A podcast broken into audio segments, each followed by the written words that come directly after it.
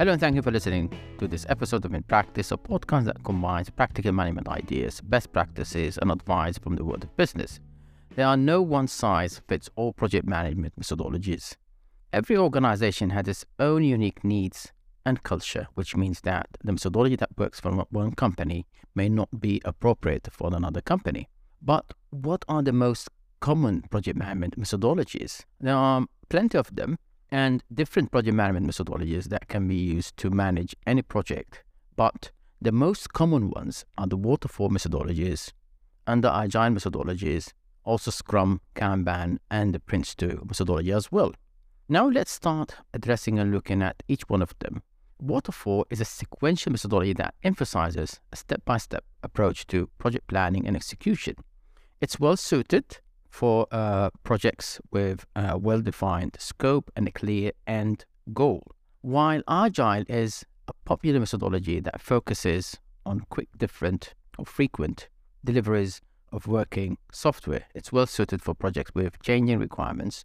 Scrum um, is, is also a popular Agile methodology that emphasizes collaboration and communication among team members.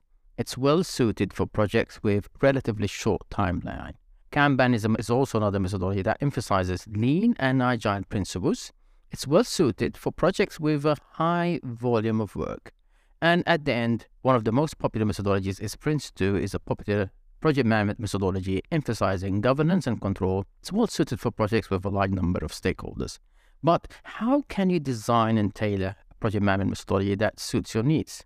This is a, um, one of the most important questions that I regularly receive. In order to design and tailor a methodology that suits your organization's need, you need to start by customizing it and looking at how you're going to customize it and make it fit uh, for your uh, specific organization's context. You can do it by following different approaches, different ways, but at the beginning, you need to start in a very simple way. You need to start incorporating the templates. Use simple templates such as risk template, um, like risk log template, um, issue log template, and a quality log template. These are the core three templates that you need to start with. As a project manager, you need to make sure that you do have like a daily log. And this daily log can be in the form of a very simple diary or a notepad.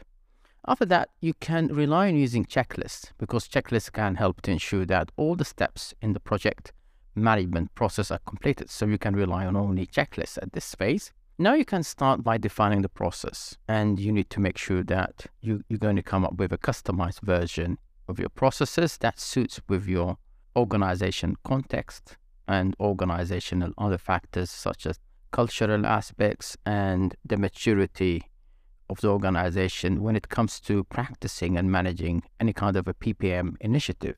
And after that, you need to start by training your team, make sure that everyone understands the methodology well, and gradually, gradually can start by incorporating or like customizing a software or a tool that will help you to manage your projects in a very in a very systematic and, and a more automated way.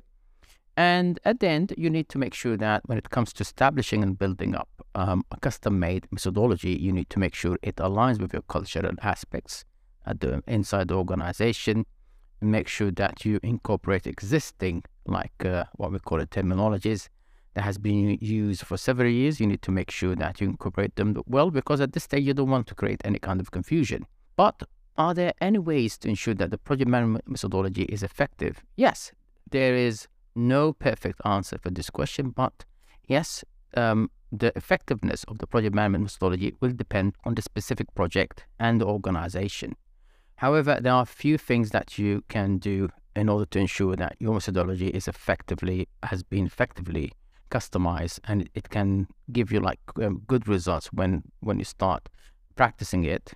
Uh, first, that you, you need to make sure that the methodology is tailored to the specific project and organization. The customization and the tailoring part plays a very important role when it comes to customizing methodologies. It is important to understand the business context in which the project is taking place and to design the methodology accordingly. Second, you need to make sure that the methodology is implemented correctly, that everyone understands um, how the methodology is going to be used. In this case, you need to develop like a, some sort of a guide or like like a like a short guide that describes the methodology, uh, and you need to make sure that you um, incorporate like a diagram or, or like a chart about the um, the methodology in the form of a roadmap to make it easy for people to understand.